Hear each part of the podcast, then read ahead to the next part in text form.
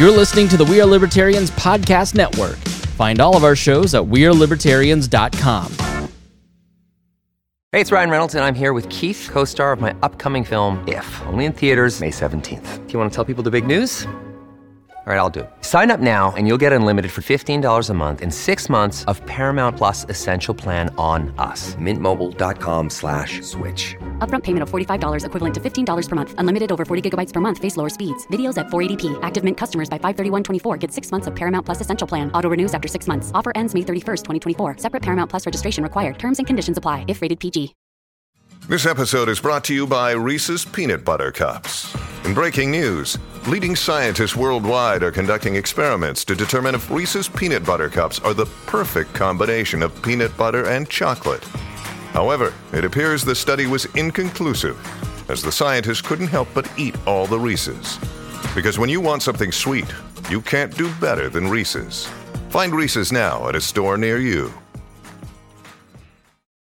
I, Henry, by the grace of God, having been crowned the King of England, shall not take or sell any property from a church upon the death of a bishop or abbot until a successor has been named to that church property. I shall end all oppressive practices which have been an evil presence in England. If any baron or earl of mine shall die, his heirs shall not be forced to purchase their inheritance, but shall retrieve it through the force of law and custom. Any baron or earl who wishes to betroth his daughter or woman kinsfolk in marriage should fit to consult me first, but I will not stand in the way of any prudent marriage. Any widow who wishes to marry should consult with me, but I shall abide by the wishes of her close relatives, the other barons and earls. I will not allow her to marry one of my enemies. Any wife of my barons who becomes a widow shall not be denied her dowry. She shall be allowed to remarry according to her wishes, so long as she maintains the integrity of her body in a lawful manner. Barons, overseeing the children of a dead baron, shall maintain their land and interest in a lawful manner. Common seignorages took in the cities and counties, which was not taken in the time of Edward I, shall henceforth be forbidden. I shall remit all debts and pleas which were owing to my brother, except those which were lawfully made through an inheritance. If any of my barons should grow feeble and give away money or other possessions, these shall be honored so long as their heirs are properly remembered. Gifts given by feeble barons under force of arms shall not be enforced. If any of my barons commits a crime, he shall not bind himself to the crown with a payment, as was done in the time of my father and brother, but shall stand for the crime, as was the custom and law before the time of my father, and make amends as appropriate. Anyone guilty of treachery or other heinous crime shall make proper amends. I forgive all murders committed before I was crowned. Subsequent murders shall stand before the justice of the crown. With the common consent of my barons, I shall maintain all the forests as was done in the time of my father. Those knights who render military service and horses shall not be required to give grain or farm goods to me. I impose a strict peace on the land and command it to be maintained. I restore the law of King Edward and the amendments which my father introduced upon the advice of his barons. Anything taken from me after the death of my father shall be returned immediately, without fine. If it is not returned, a heavy fine shall be enforced. That voice that you just heard was Matt Whitliff, and my name is Chris Spangle, and this is the history of modern politics. And thank you so much for joining us. You can hear all of our episodes at historyofmodernpolitics.com. If you are listening on our public feed, then you can get uh, early access to all of our episodes by becoming a subscriber to HMP Plus, or if you're a We Are Libertarians Plus subscriber on our Patreon. Thank you so much for joining us. You'll also get all of our reading lists, our detailed show notes, and video of these episodes. So it's a great deal and a great way to support this show. If you're getting value out of this, then give value back to us. We appreciate your time. Now, Matt, what what did you just read? That's a little bit different than our typical cold yep. open. So tell us about that introduction. Yes, so that introduction was known as the Coronation Charter of King Henry I. We'll get to him later in this episode. It was issued in the year 1100. And this charter is also referred to as the Charter of Liberties. Uh, this becomes an important foundational piece of um, maybe not quite legislation, right, but at least custom that will lead us up towards the development of common law and importantly, the Magna Carta. So today we're going to explore um, the Norman kings of England after following up from, you know, last episode where William the Conqueror came in and, and took the crown. So we're going to follow uh, the years from 1066 onward to about 1153 here today. So why why is this charter important? You mentioned that this is a this is a change. Uh, we've gone from kind of tribal societies the, from the Romans to tribal societies to blood feuds to the development of the monarchy, and now we're starting to see the barons and earls start to assert their dominance. Why is this a notable moment in English history? Yeah, so um, we'll we'll get to the meat of this later uh, here as we get going, but um, you know we've got a lot of different dynamics going on between the church and the crown, the barons and the crown, and um, an uneasy tension between you know what was left of the the Anglo-Saxon class as well as the new Norman class that came into the aristocracy, and trying to figure out the dynamics of of who's going to be king and what should that king be doing. Yeah, so in the last episode, it's like when you watch The Sopranos, you always had the setup episode. Now this is where you get to the ch- the wholesale change, basically in the English aristocracy, because the T- 1066 and and William the Conqueror's win at the Battle of Hastings cannot be understated in terms of how it completely changed England. And the you go from the Anglo Saxons to the Anglo Normans from English to French, essentially from wars with Danes to wars with the French. Basically, uh, you know the the French, as we've seen in past episodes, were all warring with each other, and now William comes over, and the Normans come over to England and take over that property to then use as a base to launch other attacks uh, outside of Normandy and you see English, the English political system start to evolve, and the ongoing Anglo-French struggles and the reaction of the English aristocracy from that, and it starts to get really good. This is one of my favorite periods over the next few hundred years. You know, from William the Conqueror to uh, the the Plantagenets, which are all fascinating, the Magna Carta, uh, and you you see a, a lot of dynamic battles. This is the era that the Game of Thrones is kind of based on. So if you you read Dan Jones' The Plantagenets, that's kind of the uh, the real history version of the Game of Thrones. So that's sort of the period that we're entering here. So let's start. You know, we had a lot of conflict and controversy out of the Battle of Hastings and and the setup to that, Matt.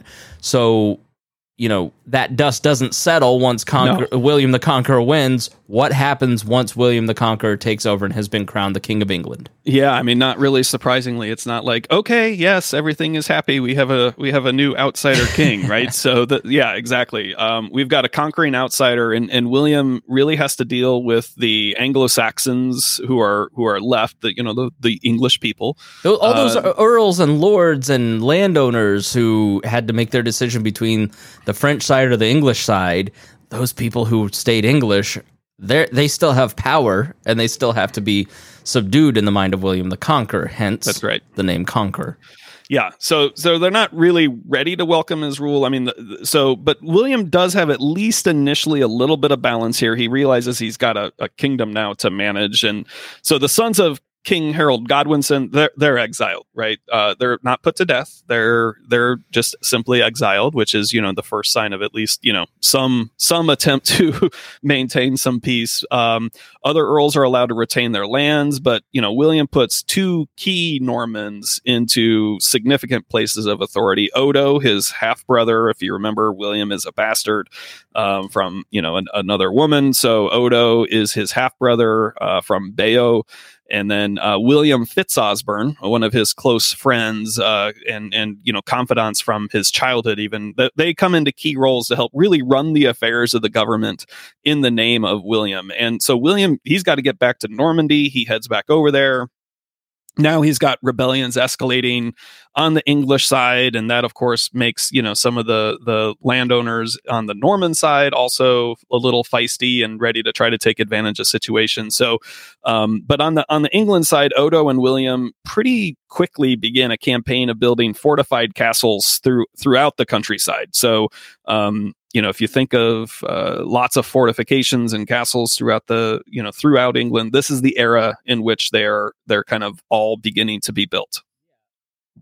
Before so this, you had you had large earthen constructions. You had big mounds, basically, and so you know if you you think of like a mound going up and then like a dip in the top where they they would you know that land work and then at the bottom yeah. th- there would be kind of another dip a little valley and then they'd build a hill and then another little dip for where they could station themselves and down now you start to get into wood and stone castles and the most famous one that William built was the Tower of London. It was a, early on it was a wooden structure, and then they built uh, over the next you know decade the Tower of London, the what, what was called the White Tower, and it was an imposing structure.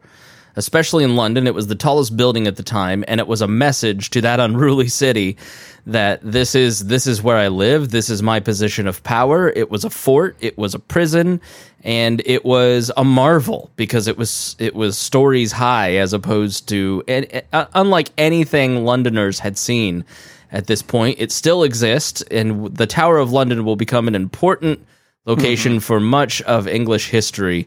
Uh, but it is really the most famous of William's forts, and it begins the the castle period in England. Now, these rebellions against William came from multiple angles, including the Welsh, the Scots, the Anglo Saxon nobles who initially retained power by pledging fealty to William, uh, Edgar the Atheling, Frenchman from across the channel, and even King Sweyn II of Denmark, the grandson of Sweyn Forkbeard. You know, the Vikings are always going to get their, uh, get their cut.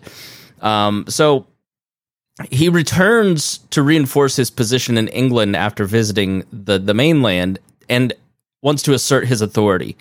And this is a a tyrannical, horrible period known as what, Matt? Yes, it's known as the harrying of the north. So over the over the winter of 1069 to 1070, he's he's really fed up at this point, right? I mean, rebellions spring up, he puts them down, they come up again, he puts them down and you know kind of finally he he's had enough and he begins a brutal campaign of just ravaging the lands and and murdering thousands you know i've heard it somewhat compared to you know sherman's march yeah. in the south in the civil war and contemporary historian orderic vitalis who is a, a, norman and and generally in his writings and actually he's one of the you know best uh, primary sources of this period uh, generally positive towards king william but he described it this way he said the king stopped at nothing to hunt his enemies he cut down many people and destroyed homes and land. Nowhere else had he shown such cruelty. This made a real change. To his shame, William made no effort to control his fury, punishing the innocent with the guilty. He ordered that crops and herds, tools and food be burned to ashes. More than 100,000 people perished of starvation. I have often praised William in this book, but I can say nothing good about this brutal slaughter. God will punish him. Now, I highly recommend Ed West. He's a journalist and an, an author, historian. Uh, he wrote a series of five books um, on the history of England. Peter Ackroyd's books are also great. It's it's uh, it's a bit of a more academic read, but Ed West, being a, a writer for British newspaper, very breezy set of books. And and his book, the ten, in 1066 and before all that, uh, he wrote the retribution was predictably brutal after William's harrying of the North, in which cattle and corn were burned and thousands slaughtered, several villages and whole districts ceased to exist altogether. As many as 150,000 were killed, and the survivors left so desolate that they resorted to cannibalism. Yorkshire lost three quarters of its population, and the north of England didn't recover for centuries. So, if you think of the the the area of Britain right below Scotland, what's you know Northumbria, uh, absolutely brutal and devastating, uh, and I just can't imagine that level of destruction. I mean, it's just brutal.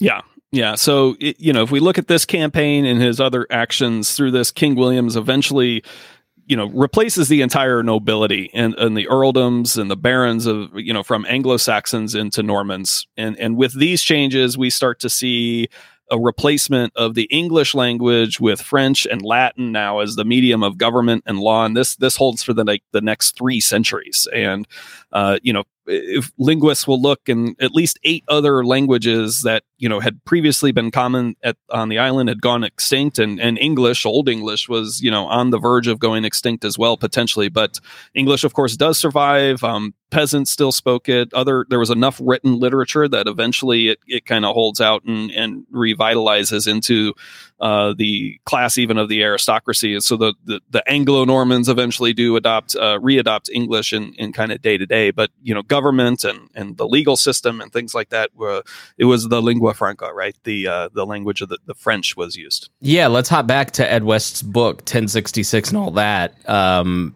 he writes the biggest impact of the Norman invasion was on the English language, which was replaced by French and Latin as the medium of government and law for three centuries. Now we we, we think back to past episodes. The reason that language was written down, the written word, was basically to manage government, to keep tallies initially on things like grain and goods and then laws and writs and eventually charters and and it, and government and the development of language are incredibly uh, intertwined. And so now he he continues. It might have it might well have gone extinct, but just as at least eight previous native languages of England had been, most likely the sheer weight of numbers of English speakers uh, helped it survive. So if there hadn't been so many Englishmen, that island would be speaking French. Now he continues today, at least a quarter and as many as half of English words are of French origin.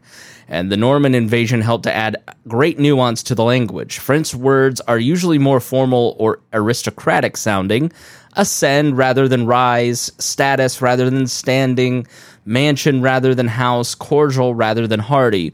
Almost all words relating to government and justice are Norman, including prison, jury, felony, traitor, govern, and of course, justice. Likewise, titles are mostly Norman French, including sovereign, prince, duke, and baron, although not king or lord. And the most famous contrast is between the words for beasts in the field and those on the plate, since English words for animals, pig, scup, Q, survived, while French terms for the dishes, horse, mutton, beef, took over. So words for semi-skilled trades like baker or shoemaker are Anglo-Saxon, while highly skilled, well-paid professions like mason and tailor are French. And it's why English has so many duplicate words because you basically had the melding of two words at the beginning of of writing, Matt, and it left us with a complicated language to learn.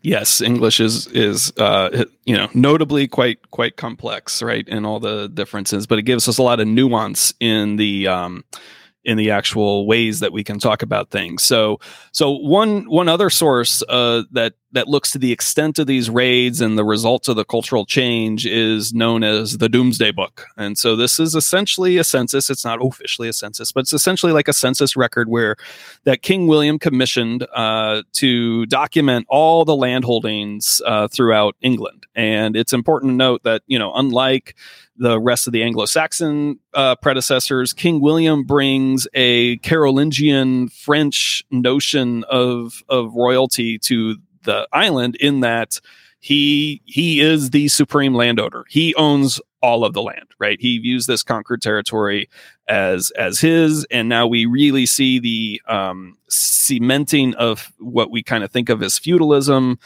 that comes in in this era of of the Norman rule, and so he holds all of the land, and everybody else is just a subordinate fief uh, to to King William as the tenant in chief. And so, um, as as we talk about the uh, the commissioning of the Domesday Book, the Anglo-Saxon Chronicle tells us. Uh, that William said this after the king had a large meeting, very deep consultation with his council about his land and how it was occupied and what sort of men he then sent his men all over England into each shire, commissioning them to find out how many hundreds of hides were there in the shire, what land the king had himself, and what stock upon the land, or what dues he ought to have had from the year from the shire. Also, he commissioned them to record in writing how much land his archbishops had, and his diocesan bishops, and his abbots, and his earls, and though I may be prolix and tedious, what or how much each man had, and who was the occupier of land in England, and either land and stock, or how much money it was worth. So, very narrowly indeed, did he commission them to trace it out so that there was not a single hide, nor a yard of land, nay, moreover, that not even an ox, nor a cow, nor a swine was left and not set down in his writs, and all of the recorded particulars were afterwards brought to him. Now, the book helps us get a great insight into the political and economic organization of medieval England, and starting with the counties down to hundreds, which are the next level of subdivision within a county. So, in America, in Indiana at least, we have townships, for instance. Uh, the origin of the term hundred is not fully known, and it is not fully consistent. It may have been used to denote the amount of land that can contribute 100 fighting men to the king, or sufficient land for 100 hides. So while we're at it, let's get into some of the units of measurement that tie all this together because this stuff is important.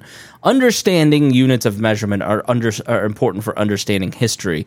Uh, now, the hide was re- to represent the amount of land that could support one household for a year. And this unit of measurement was also used to levy taxes and to de- determine other feudal obligations such as militia service and food rent. In the Domesday Book, we see that one hide typically produces one pound of revenue per year. The pound represented one pound or 240 pence of silver coin. Now, a hide was roughly 120 acres. An acre was not always a consistent measure, nor was a hide, obviously. Uh, it, but it generally represented the amount of land that one man with one ox could till in one day.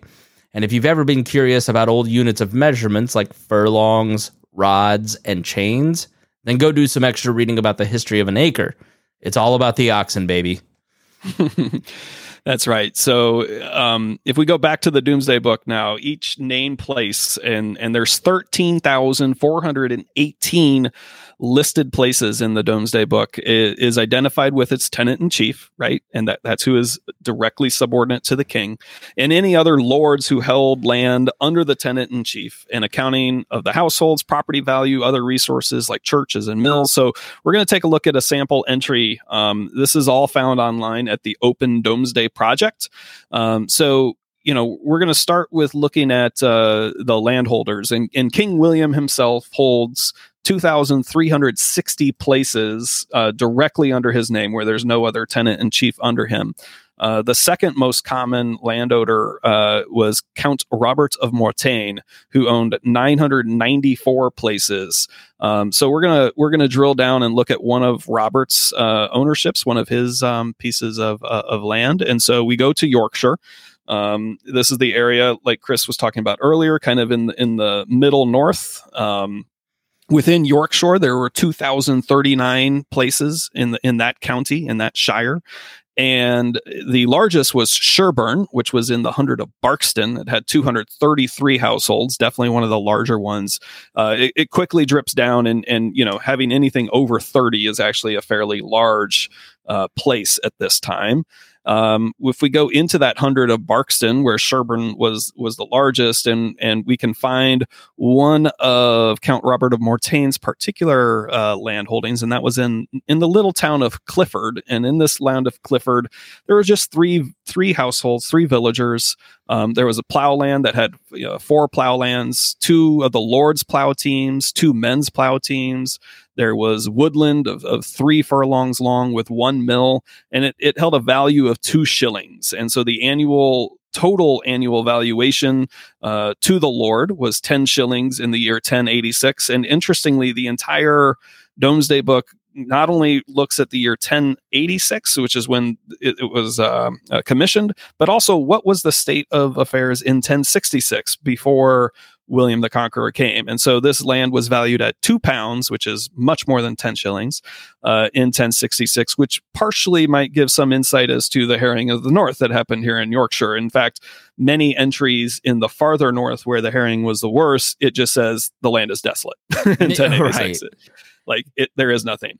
Um, so in one in of the benefits, one of the benefits of killing everybody is you get to take all their stuff. You do. If, if, if an earl or nor, you know, if they're bothering you, just kill them and take their stuff. That's usually what happens.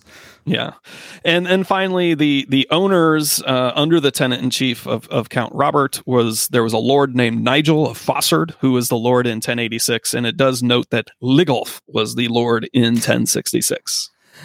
All right, now let's shift gears, and we have a familiar problem, and this is uh, one that our our founding fathers tried to correct with the peaceful transfer of power with the president.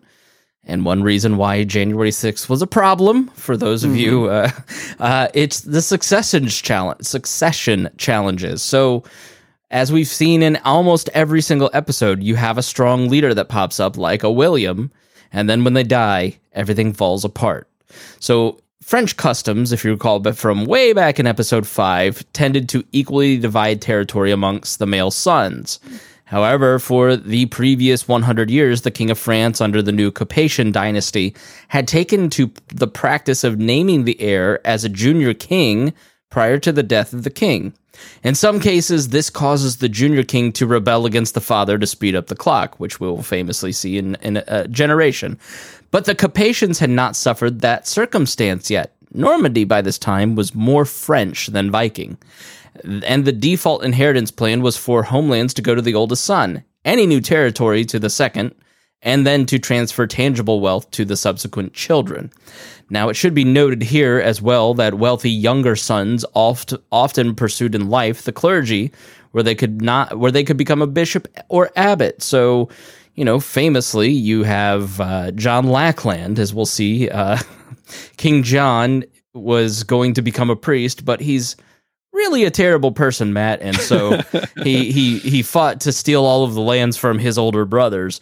Um, and and I guess it's important to note here why you know you the land is wealth. It is a recurring. It is. It's recurring income, and so if you're a younger child, you're just getting sort of whatever's left over in terms of you know what wealth. And a lot of people spend a lot of money to outclass each other, so you might you may get nothing. So you're like, screw it, I'm going to the clergy. I'm going to become a priest which which in its own right could create generate wealth. Oh, right? Oh, sure, as, yeah. As we see, there are you know many land holdings that are held by the bishop or by an abbey or things like they, that. They start, so. you know, a lot of the breweries were, were mm-hmm. you know, the Friar Tuck drunk drunken uh, idea that that's where that kind of comes from, or they just, you know, flat out took over lands and the, the, the clergy at this time matt wasn't that much different from the regular folk. They were just sort of like i'm trying to get power and money any way i can. Yeah. So so william has three surviving sons four surviving daughters at this time uh, at the time of his death. And and surprisingly you know, with we've we've heard William's character, uh, you might think that he would have been prolific with illegitimate children, but actually he wasn't. It seems as if his marriage to um, his wife was actually quite uh, quite a, a, good and close marriage. Which, he, um, despite him being an absolute monster, he was actually very religious. Yeah, yeah. So two of his daughters were abbesses or nuns, and the other two had been married off to the Duke of Brittany and the Counts of Blois. And since since the situation in France is going to be really important here over the next couple of episodes, it's time to do a quick geography tour uh, and lesson of French duchies and counties, Chris. So uh, we'll try to get through this pretty quick and and you know follow along as you can. But if, if you imagine the shape of France, it kind of resembles a bulky five point star. On the bottom left foot of the star, you've got the boundary with the Iberian Peninsula, Spain, uh, with the Pyrenees Mountains running across that border. We run up the Atlantic coast uh, to find that peninsula that juts out into the Atlantic Ocean. Uh, that's you know the left arm uh, and then the tip goes right up to the English Channel, creating that shortest distance uh, to England. We have the right arm that wedges out into modern day Germany. And then finally, we kind of have the bottom right foot that runs along the Mediterranean for the French Riviera, bordering into Alpine Italy. So let's look at the major counties and duchies of 11th and 12th century France, where this doesn't cover every single county in France, right? But these are names that you're going to hear over the subsequent episodes. So, Chris, I'll start with the Duchy of Normandy at the top. Um, this territory sits kind of between the left arm and the point. It actually isn't where the shortest point is, the distance to England, um, but it, it's kind of due south from the southern coast of England. And then just to the west of Normandy, making up that left arm, is the Duchy of Brittany. And we may have mentioned this in an earlier episode, but the residents of this area share a common Celtic Breton heritage, B R E T O N, with Wales and Cornwall. They even speak a language more similar to Welsh than to English or French languages. They were a bit more autonomous, but still pledged uh, fealty to the French king. And then to the east of Normandy, up the coast to that point of the star, we find the county of Flanders. Uh, this region contains Calais, the port city that's the closest point over to Britain and the English Channel, and extends well into what is modern day Belgium, including important cities like Bruges and Ghent. Now, the right arm of modern France was not a part of medieval France. It was the region of Lorraine and under the realm of the Holy Roman Empire. To the south of Flanders, forming the borderland, is the county of Champagne. This is due east of Ile de France, which contains Paris and was the direct realm of the king. And southwest of Paris, southeast of Normandy, we find the county of Blois. And west of Blois, we have, uh, and southwest of Normandy, we have the county of Anjou. These are very important regions to be aware of in the next couple of episodes. Now, south of Brittany, Anjou, and Blois, bleh, apology to all of our French speaking listeners, laid the Duchy of Aquitaine. This is a large duchy and contained several counties. The only one worth remembering for now is Poitou and northeast of Aquitaine, uh, south of Blois and Champagne, we have respectively the Counts of Bourbon. That will be many, many episodes in the future, and the County of Burgundy. We could probably spend an entire episode on the political geography of Burgundy. it's so messy, but we'll skip that for now. It's just good to know that it is roughly central west. Now, the right leg is the County of Provence. This is not at this time part of the domain of the French king. It is at this time subject to the Holy Roman Empire and part of the Burgundian kingdom. See how messy Burgundian is? and that left leg of France has the Duchy of Gascony, which has a large Atlantic coastline, and then the County of Toulouse, which is east of Gascony and runs along the Pyrenees. All right. Geography lesson over. Let's hop back to William the Conqueror. Now, his wife was Matilda of Flanders, a strategic but by all accounts loving marriage, which helped create an alliance with Normandy's neighbors to the east who controlled important trade routes between England and the European continent. And by marrying his daughters to the leading men of Brittany and Blois, he tried to secure the regions to his south and west. Now, remember, William still technically first and foremost the Duke of Normandy before anything else he held lands in the duchy under f- his fealty to the King of France, Philip I. Now, Philip was a young king, ascended to the throne at about the age of eight in 1060. Philip's early reign was overseen by the regency of his mother, Anne of Kiev. Yes, Yaroslav the Wise, we met in last episode, and Baldwin V, Count of Flanders, who happens to be King William's father in law right? And so William's sons, he's got an oldest son named Ro- nicknamed Curthose, which is like short pants, uh, is Robert Curthose, and he he did not really get along with his fathers or brothers. Um, he started rebelling against King William uh, from the other side, from from Normandy, and so when William died, he initially was thinking of disinheriting Robert. Um, but you know, settled on leaving him as the eldest son, the ancestral home, and you know French tradition, namely the Duchy of Normandy. But that gives his second son, William, who is nicknamed Rufus, probably because of red hair or something like that. Um, that gives him the Kingdom of England. So, and then finally, the youngest son, Henry, was given vast sums of money to like go buy land for yourself. So King William II had a reign that lasted from 1087 to 1100. It was similar to that of his father, where he fought off rebellions, fighting amongst his brothers, and also focused on taking territory in France. Now, he eventually ruled Normandy as regent when Robert needed money to fight in the First Crusade and mortgaged it to him. Now, we're going to talk more about the Crusades in the next episode, but William died in a hunting accident and had no wife or children. And was this the, the death that was sort of a mysterious hunting accident? Yeah, there's there's uh, you know there's definitely speculation that Henry may have had a hand in this. Yes, anytime you hear a king dies in a hunting accident, there's not much of an investigation, but it's always a little fuzzy based uh, when you're a historian looking backwards. Now, the younger brother Henry was with him and quickly moved into action. Wink wink, riding directly to Winchester to seize the treasury and position himself as the next king. He was elected the next day using the symbolic coronation by the Bishop of London to cement his power. Now, Matt, Henry was immediately faced with three political problems. Go yeah, ahead. the earls and barons did not really accept him. There's antagonism from the church, especially the uh, Archbishop Anselm of Canterbury. And then the native Anglo Saxon population was not really receptive to the new king. And, and these challenges, along with the fact that Henry was actually very well educated and had a good understanding of law and history, leads him to issuing the coronation charter, which we discussed in the opening.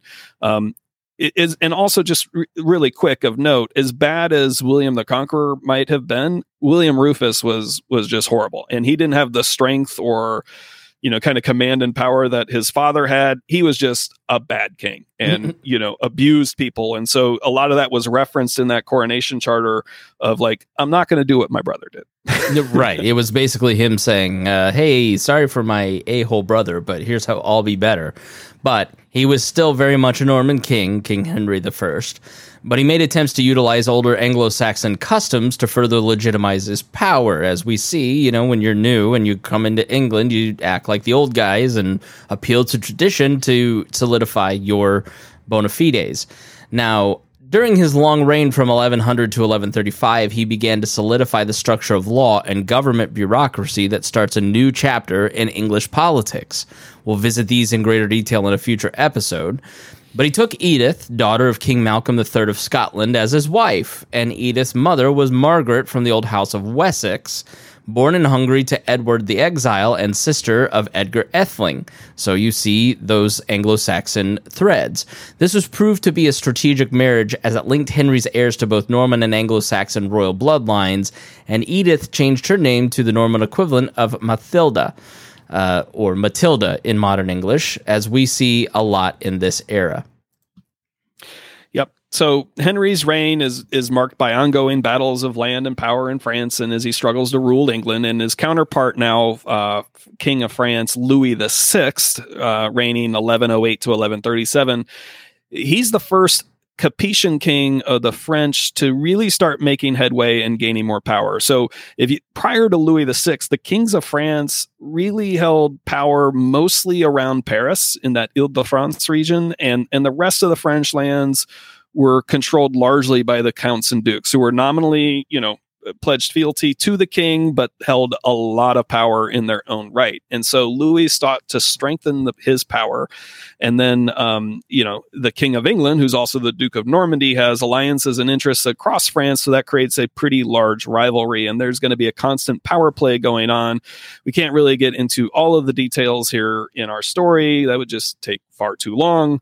Um, Henry has a bunch of children maybe as close to 30 Wow. most of them most of them illegitimate and while his father's illegitimacy was accepted in normandy in about you know 100 years earlier by this time england definitely has a different culture and even in normandy the legitimacy had become a much more important issue as the church has become uh, more conservative and more powerful and you know wants to ensure that you know marriages are legitimate and children's are legitimate. So the only child who lived into adulthood that uh, could be the heir under typical you know rules is william and he's known as william adelin which is kind of a norman attempt to say the word atheling from the anglo-saxon era which means he's you know of princely blood and then a daughter named matilda So William was the heir apparent. Again, another William, uh, born in 1103, and he was married to the next married to the daughter, excuse me, of Fulk V of Anjou,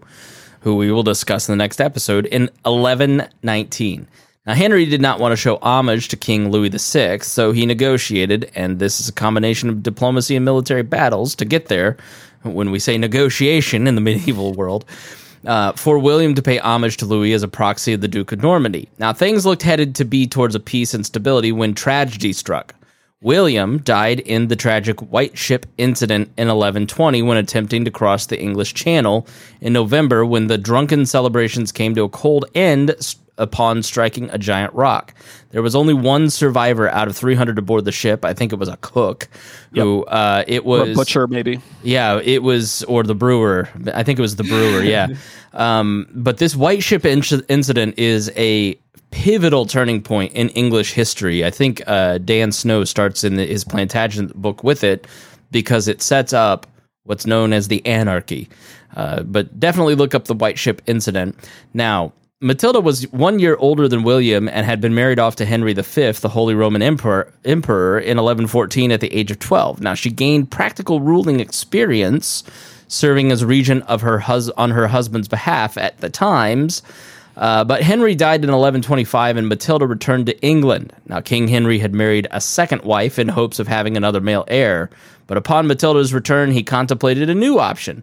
In December 1126, he made the barons pledge an oath that they would support Matilda as his heir to their throne, which. Uh, I don't know. The Lady King. A woman? What? what? what, what how, how's how that going to work? How could that so, possibly work? So let's see how it works. That that leads us to the anarchy. And so libertarians, don't get too excited. Please, this is not a black and yellow anarchy. This is not that type of anarchy. It's it's really another succession crisis and a and a civil war, a good old civil war. So um, this era receives its name as the anarchy from a 19th century historian due to the quote widespread breakdown of law and order. But this notion has really been mostly debunked um, the period before and after the war isn't necessarily any more chaotic one way or the other you know given given that you you know even with the civil war in place so uh, with Matilda's return from Germany, and, and by this time she is uh, referring to herself in, in documents and all over the place as Empress Matilda. She's she's holding that name from her uh, from her husband, her dead husband now. Her father s- looks to find an acceptable new husband for her. So, strategically, this leads to a marriage with Geoffrey Plantagenet. Uh, you've heard Chris mention the Plantagenets several times. This is where we get the name. Um, he is the son of Fulk, Count of Anjou. Yeah, you might remember this name from earlier in the episode. Uh, King Henry has previously re- arranged for his heir William Adelin to marry Fulk's daughter. Now he turns and goes the other way to get his his daughter to marry uh, Fulk's son. Uh, when William died on that white ship incident, King Henry tried to get the marriage dowry returned, which led to a big rift between them. And to spite Henry, Fulk then had his next daughter marry the son of Robert Curthose. Yep, he's still alive, making succession plans all the more difficult. So Fulk and Henry eventually make up. The other marriage gets divorced, and Empress Matilda marries Geoffrey, who is, believe it or not, actually 11 years younger than Matilda, his bride. Uh, to make it even more complex, Geoffrey becomes Count of Anjou in his own right in 1129. Uh, we've got a strained marriage. They don't really get along very well. But despite all that, um, you know, Empress Matilda sides with her new young husband, Geoffrey, in trying to press claims and consolidate power and loyalty in Normandy, even when that is against her own father's wishes. Now, uh, what's the worst thing that can happen in the middle of this mess? It's Henry's gonna die. In 1135, he didn't have a male heir. So by this time, Geoffrey and Matilda did have two young sons. And despite tension with King Henry, he had named his daughter as heir to the throne. A succession battle emerged between Empress Matilda and Stephen of Blois. Stephen's father, although Stephen and a veteran of the First Crusade, was married to Adela, the daughter of William the Conqueror. Now, the civil war that emerged on both ends of the English Channel is an interesting story, but we can't take too much time to get into depth because Stephen moved quickly and was able to secure the treasury support of sufficient nobles and was crowned King Stephen as at Westminster Abbey three weeks after the death of Henry I. Now, Matilda was close to victory in 1141 and had King Stephen imprisoned, though, and was able to get enough support from the church and nobility to take the crown was King, not able to get enough. Well, excuse me, was not able yeah. enough to, to get the crown. Now, King Stephen's wife, guess what her name was? Yes, Matilda, uh, along with his loyal barons, were able to respond militarily with effect. Now, Empress Matilda ended up losing her gains, negotiated the release of Stephen, and a stalemate ensued over the next few years. Now, her son, who is one of my favorite characters in history, known as Henry Fitz Empress and I didn't realize this before, Matt, but Fitz is the same as son of and was common of a Norman convention. And there's one of the names like Fitz Walter or Fitz something. Fitz, FitzOsbern, Fitz Walter, yeah, Fitz that's Roger. Like, they're they're all over the place. Yeah, and, and Fitz something is like designated just for the heir uh, to the throne. Mm-hmm. Um, but Henry Fitz Empress mounted campaigns of his own at 1147 and 1149, and eventually a negotiated settlement was made between the parties where Stephen remained king, but the crown would be passed to Henry instead of Stephen's son upon his death.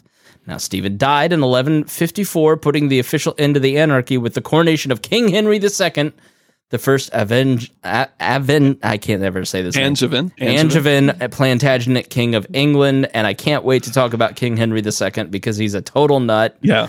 Uh, well, it, and, you know, we effective. We, when he makes those campaigns of his own in 1147 and 1149, while his you know Empress Matilda is still trying to uh, to run things, um, it, it's pretty funny because he he he like what you know rounds up some mercenaries of his own is like hey i'm here to fight right? And, and um, it's it's uh, initially not very well taken and he's not very successful but ultimately uh, and he's a young hot punk kid at this point like you know how 18 like years old or something acolytes of Trump will talk about what a virile man he is, how much energy he has. He's up at 6 a.m. and he goes to bed at midnight. And like, that was actually King Henry. He was he was uh, he's a fascinating individual, and it's going to be a great episode when we talk about him in the future. But we need to shift gears to set up before we can get there some other stuff, Matt.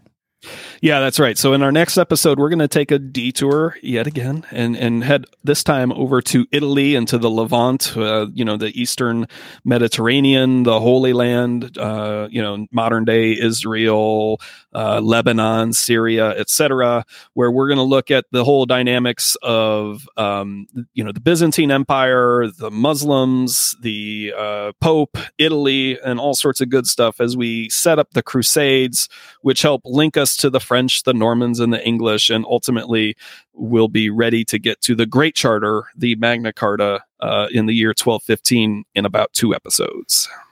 Well, that does it for this episode of the History of Modern Politics. Again, if you enjoyed this, then please spread the word. That's the best way to help this podcast grow. Uh, this is a labor of love. We're both enjoying doing this, and Thank you so much if you've written in and said how much you're enjoying the episode. We hadn't had much feedback until this past week when we got a brand new logo and people said they both like that and the podcast. So I had done the first logo and then I had somebody do this logo, which is why this one looks you the first one was okay and then you saw the new one and you're like wow, that's what a good logo looks like for this podcast. So, uh, thank you to Good Cuff Designs and Brendan Goodcuff for doing a great job as always. Uh, and we appreciate you. Make sure you go check out the outline, the reading list. There's so many great books on this period that I've recommended in our reading lists. You can watch the video. You can get the, these shows ad free and months in advance if you go to historyofmodernpolitics.com and sign up there, or if you're a We Are Libertarians patron of $10 a month or more. So thank you, Matt. Thank you, Chris. Thank you. And thank you so much to our listeners. We will see you in a couple weeks.